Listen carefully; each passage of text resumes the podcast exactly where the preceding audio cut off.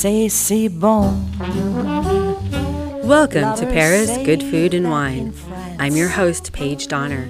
For the next half hour, I'll be presenting to you news, happenings, and personalities from Paris's extraordinary culinary world. So sit back and get ready to enjoy a full half hour of Paris good food and wine. Like those French people do.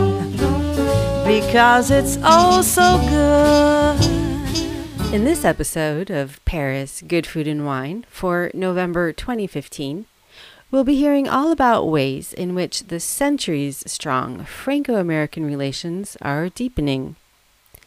The golden nugget of this episode is an interview with members of the 1855 Bordeaux Grand Cru Classé organization, telling us about their participation in supporting the reconstructed replica of the frigate called L'Hermione that the Marquis de Lafayette, who we Americans call our French founding father, sailed to the United States on in 1780. L'Hermione is the three masted, 32 gun frigate that carried Lafayette to New York's harbor in 1780 when he was bringing good news to the American independence fighters. His king and the sovereign nation of France would support us militarily. Just this last summer, July 1st, 2015, a replica of the frigate arrived in New York's harbor with much fanfare and also with the support of the Castine Historical Society, the nonprofit dedicated to keeping this history alive in our memories today. The New York Times documented the frigate's arrival last summer by noting in their July 1st edition, quote, the last time a boat sailed into New York harbor bearing the Marquis de Lafayette, the year was 1824, and some 50,000 people, roughly a third of New York's population, lined the streets for a glimpse of Lafayette, the French founding father, who was visiting the United States as part of a 13 month triumphal tour of the nation he had helped liberate nearly a half century earlier. In this episode 11 in our season 2 of Paris Good Food and Wine, we'll also be hearing from a young author, mother, and Parisienne, Clotilde Dusoulier, who takes us through some of the colorful, idiomatic French expressions that she documented in her newest book, Edible French. Clotilde is the founder of the popular culinary blog Chocolate and Zucchini, which she writes in both English and French. To round off this segment, I'll be introducing you, formally this time, to our featured restaurant reviewer from episode 10, namely Gilles Pudlowski. Pudlo, as he refers to himself, has a 25 year history as a culinary journalist and restaurant critic here in France. He'll also be telling us about his content rich blog he launched five years ago now.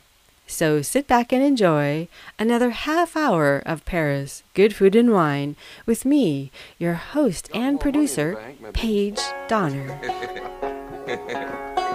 but you know, this old world still's got problems. Yeah. And sometimes I think that you can solve so many problems yourself, but other problems takes the whole doggone world. You know, no matter how much money you got, those bombs can still fall down on your head. That's right. I'm gonna lay down my sword and shield down by the riverside, down by the riverside, down by the riverside. Lay down my sword and shield down by the riverside. Study a war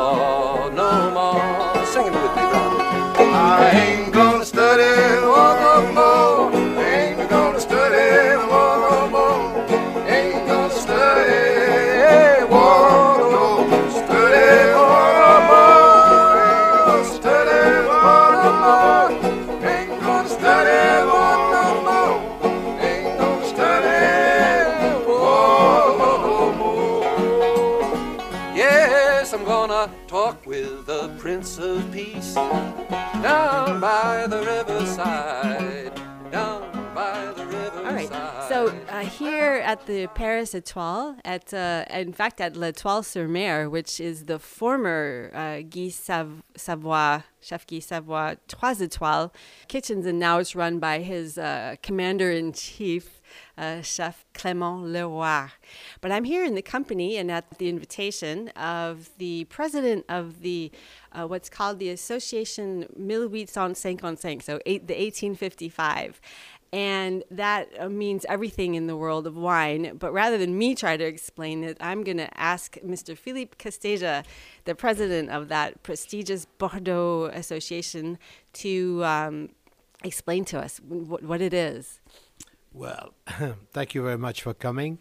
The uh, uh, 1855 Cru Classé Association is an association which is uh, in charge of taking care and protecting the uh, classified growth against, uh, I would say, uh, copies or uh, problems that they may have. And you two, you're um, you also individually, uh, you have quite a stakehold in Bordeaux. I know that you're one of the oldest and only uh, still independent, family-owned groups that you um, you you grow. The, you grow, you know, you maintain vineyards, you own chateaus, and you also distribute your wines. Can you just say a couple of words about about your own enterprise? I believe it's called Borie-Manoux, correct? Borie-Manoux is a is a family group, and we are wine merchants.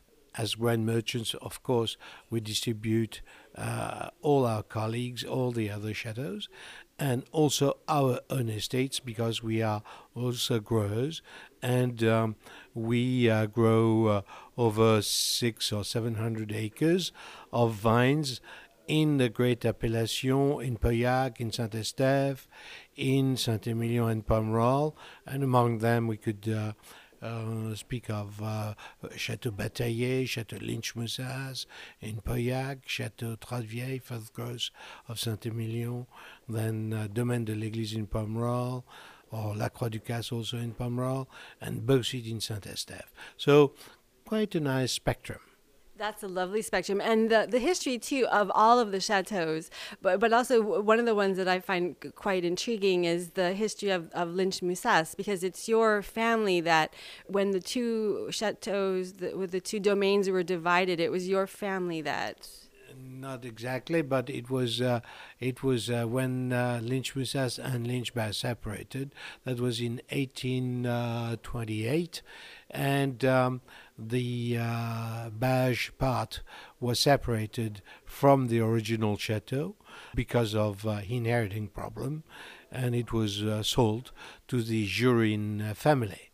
Great. Okay. Well, and also, what really one of the the focuses of this uh, conversation today was because um, your association, the 1855 Grand Cru Classé, you helped organize a very prestigious auction, and that auction was um, held to benefit the uh, the restored frigate of Marquis de, de, de Lafayette. Yes. So, could you explain a little bit about how that all came together, and, and how did you get the the estates to contribute the wines, and why it was such a wonderful bridge between our Franco-American relations? Well, uh, in fact, uh, it's the uh, Franco American Association that uh, is in Washington that uh, spoke uh, about it with us. And we knew that there was the Hermione uh, trip to United States. As uh, you know, there are large links between Bordeaux and uh, United States.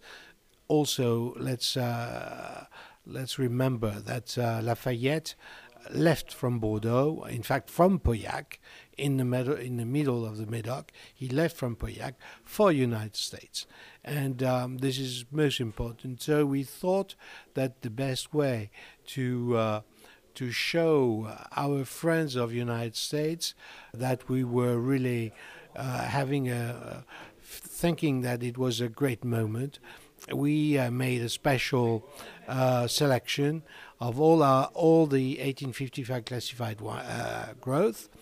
Uh, all the bottles were engraved, uh, signed, and there was a, a sale that was done in Miami, and the uh, money collected was for the association. That's such a wonderful, and I believe the, the winning bid was uh, right around 150,000 or, or something. Over $150,000 for 85 bottles, which are unique, of course. And uh, I must say that um, the uh, couple who uh, bought it uh, are real wine amateur. Yes, they are. They're they're great wine lovers and experts, and I believe that it was primarily 20 t- the vintage of 2010 and, and 2009, correct? It's uh, all 2010. Yeah. Well, yeah. well, thank you for pointing out the fact that the Marquis de Lafayette had uh, left from Pauillac. I had. Um, I had glossed over that point, so thank you for picking that out. And then also, um, subsequent, there was a bit of an itinerary put together for Bordeaux wine appreciators, lovers to to actually follow in the footsteps of Jefferson. Is that correct? Did, did you have a hand in that? Yes, because of Jefferson, and also, so I said uh, Lafayette left from Pauillac, and uh, Jefferson was a, a great amateur of uh, Bordeaux wines, and he came to Bordeaux, visited the estates, uh, made notes, and he had his personal collection, and the bottles were engraved in those days in his name. So. Uh, this is um, this is why, and he was a great amateur of the uh, what is now the 1855 classi- uh, classified growth.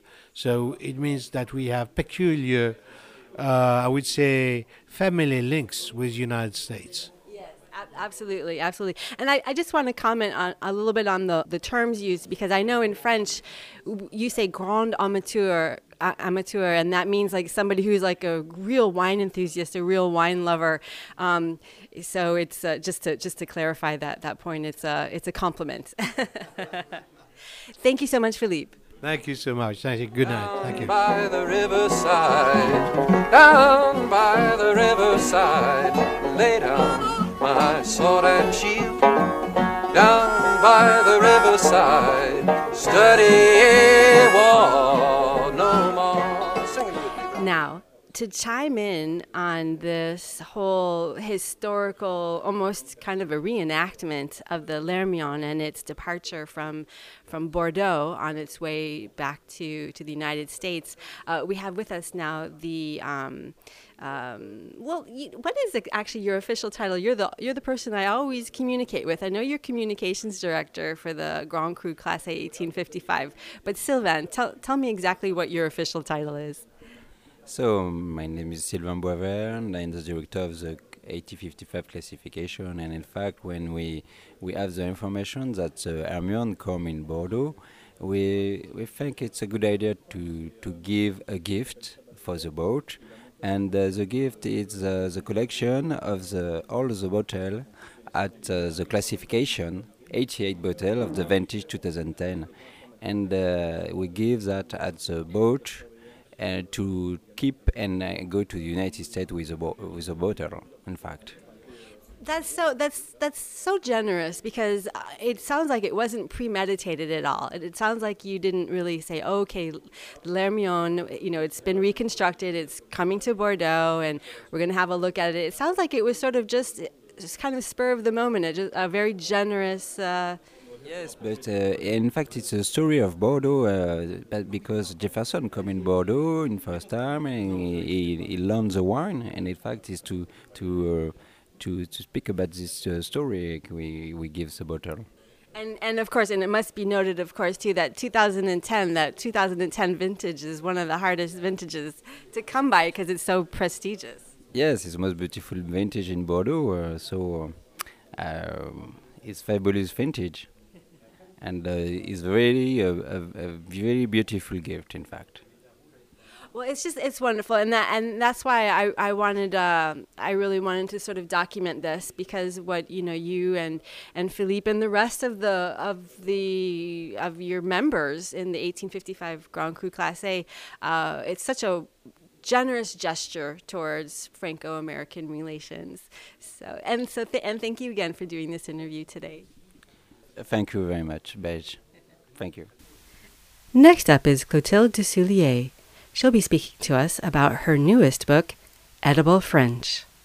I'm Paige Donner, and you're listening to Paris Good Food and Wine. So we're sitting here right at the Butte of Montmartre, which is, you know, right um, before you go up to Sacré-Cœur, at this gorgeous little coffee shop that my guest today, Clotilde Dusoulier, suggested, and it, it is quite lovely. It's um, part of the sort of new coffee. Um, the coffee trend that's sweeping through Paris right now. And I'm so pleased to have this chance to, to speak with this author, this young author, mother, Parisienne, and culinary expert, Clotilde Dusoulier. Cl- Clotilde, tell us a little bit about several of the books that you have out. Um, so I have I have a blog called Chocolate and Zucchini, and um, through the blog I've had the opportunity to publish several books. One of the latest is called The French Market Cookbook. It's a book that celebrates the love story between French cuisine and vegetables. So it's all vegetarian recipes inspired by um, the French repertoire, and it's recipes organized by season, so you can you can uh, really follow whatever is on market stalls at any point of the year. Um, so the French Market Cookbook came out in the U.S. first, and it was just published in French uh, under the title Vegivore here in France back in February. So now that's really remarkable. You're a- a native French uh, person. You're, you're native French, and yet you actually publish your books uh, first in English. Uh, that must be quite uh, an endeavor. It's um, it's sort of serendipitous in the sense that when I started my blog Chocolate and Zucchini 12 years ago now, there were blogs only in the English language, so that's how I started mine. And so opportunities first started um, coming through um, the U.S. Uh, side of the of the spectrum. Um, I, I write Chocolate and Zucchini in French as well now, and, and have for the past 10 years. and so now I have work opportunities on both sides of the Atlantic, but um, my publishing network is more is more New York based than Paris based. Well, great. And you know, we're going to focus in on on one of the books, and I believe you mentioned you said that this one was published two summers ago. Is that correct? Okay. Tell us the title of, of this book, and tell us a little bit. Give us a bit of an overview. Um, so my latest is called Edible French. It came out last fall, um, and it, it- the subtitle is Tasty Expressions and Cultural Bites. The um, premise of this book is to collect 50 French expressions that are related to food.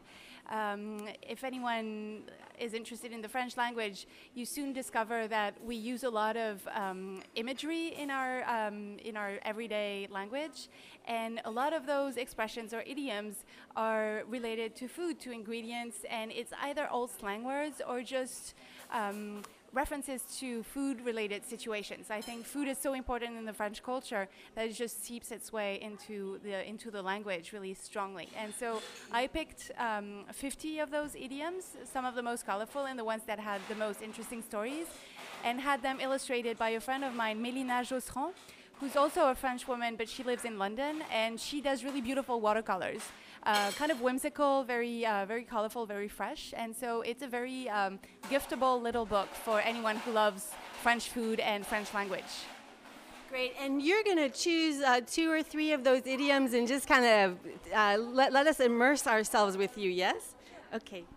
Um, so it's hard to choose because they're all, I mean, the 50 that I selected are all ones that I hold very dearly, but um, one that I thought I could mention is called, um, it's La moutarde lui monte au nez, which, is, which literally means the mustard is rising to his nose.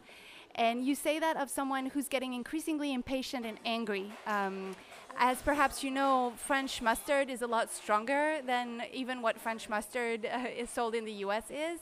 And if you ever um, uh, eat a glob of mustard that's a bit, a bit larger than you intended, you probably have noticed that it kind of um, creeps up your, up your nose and burns your sinuses. And so this is the image that was picked to express, you know, getting really impatient. And it's true that when you feel the strength of the mustard kind of rising up your nose, you can imagine what it's like when, when you're really getting, you know, you're trying to stay calm, but, you know, you're really having a hard time. And so you would say, la moutarde lui nez for someone who's really um, just about to, you know, explode in anger. That, I think that's a good one to know here in Paris. well, yes, maybe maybe you'll find a use for it in your everyday commute. um, and another one that I wanted to mention is Long comme un jour sans pain. Um, so it means long like a day without bread. And it's, uh, it's an expression that's used to express that something is very long and dreary. Um, like a speech, for instance, might be long comme un jour sans pain, long like a day without bread. And the meaning of this is pretty self-explanatory. It's that when back when bread was really the the staple food of you know the workman. Uh, if you were going without bread, it wasn't because you were gluten free. it was because you had nothing to eat. And so, a day of complete fast, if it's not a personal choice, that would feel like a day that's very long. And so that's that's whence the expression came. That's interesting. And I remember on a previous um, on a previous interview, uh, the baker Frederick Lalos mentioned that you know even 50 years ago, French people ate like twice as much bread as they do today. It's true. It's true. But bread still is very much a foundation of the French the French diet. In Paris, where there are so many gorgeous bakeries, you know, there's one at nearly every corner, and especially in this neighborhood in Montmartre, we have a lot of bakeries, and we have a lot of bakeries who won the best, best baguette in Paris competition. Uh, within just a few a few yards, we have we have a handful. So we're we're spoiled for bread, and it's very tempting to buy a fresh baguette every day. Certainly. Great. Did you have one more for us? Maybe uh, yes. Sure, I can mention um, another one that I really like that's called prendre de la brioche. So it means uh, gaining brioche, and it means um, growing a pot belly. So when you've kind of put on a little weight and your and your stomach is not is not looking as firm as it maybe once did, um, the French expression i i- says that you've gained brioche, and I really like um, this expression because first of all, I think it's the, the, the look and texture of a potbelly does kind of look like brioche a little bit.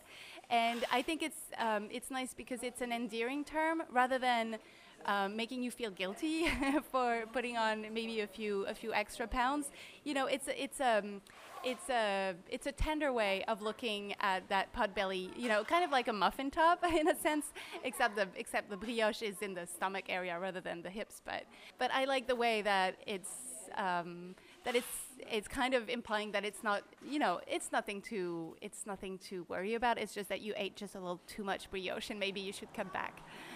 Those are also cute, and it, I agree with you. It really gives us a nice uh, insight into the way, into the French mind. I think, yes. And where where can we find this book here in Paris or even in New York? Well, the, um, so the book is called Edible French. Um, it was published by uh, Perigee Books, which is an imprint of uh, Penguin. And you can find it at any bookstore in the US. And here in Paris, you can find it at any English language bookstore, such as W.H. Smith or um, Shakespeare and Company, or online on any, on any you know, book selling site that you like. Thank you so much, Clotilde. It was really nice of you to share those idioms with us. Sure, my pleasure. Next up, we have with us again Gilles Pudlowski, who calls himself Pudlo, and he tells us a little bit about his background and how he came to be one of France's preeminent culinary writers and restaurant reviewers here in Paris. Okay, so I have the, again, the great honor and privilege to be sitting across from Mr. Pudlo, Mr. Pudlowski, Gilles Pudlowski, um, who's a very, very well known name here in France and, and in Paris too, especially. And I've always wanted to ask you, what? How did you? St- I mean, you're you're prolific and you're very insightful about your restaurant reviews and your culinary critiques. How did you start writing about food? It was uh, something like uh, 30, 35 years ago. Um, it was really uh, um, a chance. Like, I was lucky uh, to do that because I was first literary critic, and then I just began with Jean-François Kahn, which was a great. Uh, Jean-François Kahn was a great uh, uh, manager of uh, journalists. Uh, he was the um, chief redactor of uh, Le Nouvel Littéraire, literary news, and uh, he told me that uh, we have not enough in the the redaction of uh, to to to have too many people to write. So uh, every everyone must make two things to know together. So uh, I was in charge of the literary uh, French literary and uh, the, all the books we were published, and I was uh, my my hobby was the gastronomy. So uh, I, I tried to speak to to write about restaurants. So I just began, and uh, you know when when you make a, a food, it's begin by uh, just uh, a little, um, little, um, un premier pas, un first, first foot like that, you know. Uh, First step, first step, exactly. Voilà. First step, when you make first step, you don't know uh, exactly uh, uh, what what it could happen after. So uh, uh, I'm I'm really surprised now. Uh, that my job is to to write about restaurants because uh, it seems to be something very funny for the people.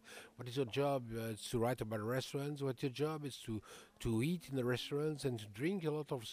Oh, people are so so surprised, you know. Uh, but it's really. Um, I, I tried not to eat too much. I tried not to drink too much, but I tried to write much. You know. Well, you're very fit, so obviously you don't overindulge, and but you you are prolific. I mean, uh, your blog, um, which is one of the things too that you've been very forward in, is you started a blog. How many years ago now? Uh, five years, five years, five years, uh, five years and a half. So uh, it's not so not so hard, but in Facebook we have maybe something like 15, uh, 15,000 likers, you know, and uh, a lot of followers also on Twitters. And uh, for the blog we have uh, 300,000 uh, persons who follow us every month. So uh, it's something uh, more important than uh, some guides and some papers. Uh, and uh, every um, Tuesday, every mo- uh, Monday, uh, I wrote les chuchotis du lundi. Hein, les chuchotis du lundi. It means the noises, enfin, the the noises of the little noise of the little noise of the Monday of Mondays. Oh, echoes, yeah, or maybe like a roundup. Is it kind of like you do? Do you do all the top notes of the, what's happened in the culinary scene during that What week? happens exactly? So we give all the, the news, the little news of the the kitchens. You know, we, we send France Radio Marmite, so uh, everything is very uh, important, and um, I must some find something new every week. So uh, we have no time to rest. Um, No, no, you don't. You're a very, very hardworking man, and you're also very well respected by every single chef I've ever had the chance to, to speak with. And today, too, we're in this lovely surroundings, in these Art Deco surroundings, right on Avenue Georges Cinq. And I, I want to thank you so much for suggesting this this lovely um, this lovely tea room. What what do you think about this this tea room here? Uh, it's, it's a wonderful place because uh, it was historic place uh, from the Art Deco, Art Deco style from the 30s. It has been refurbished two years ago by uh, this bar by Philippe Starck uh, with a splendid bar with s- splendid lights, and the food also is made by um, uh, a young chef, mm, a lady which is called Stéphanie Le Quellec, which is very gifted. So everything is quite new, and we are here in the heart of Paris, and uh, it's something different for Georges V, something different from uh, uh, Plaza Athénée, and something maybe New Year's newest place, uh, more trendy maybe. Yes, the Prince de Galles is a very lovely property. I, Mr. Pudlowski, I want to thank you very much for spending this time with us. Thank you very much. The show is brought to you by the support of Paris Food and Wine. Visit us at parisfoodandwine.net. Down by the riverside, down by the riverside, lay down my sword and shield. Down by the riverside, study war no more. Sing it with me, brother. Thanks for joining us for this half hour of Paris Good Food and Wine. Myself, Paige Donner, and the rest of the team look forward to seeing you again here for the next episode of Paris Good Food and Wine. Et des rosateurs Grey Poupon. because it's oh so oh, good. Ah, moi, voilà.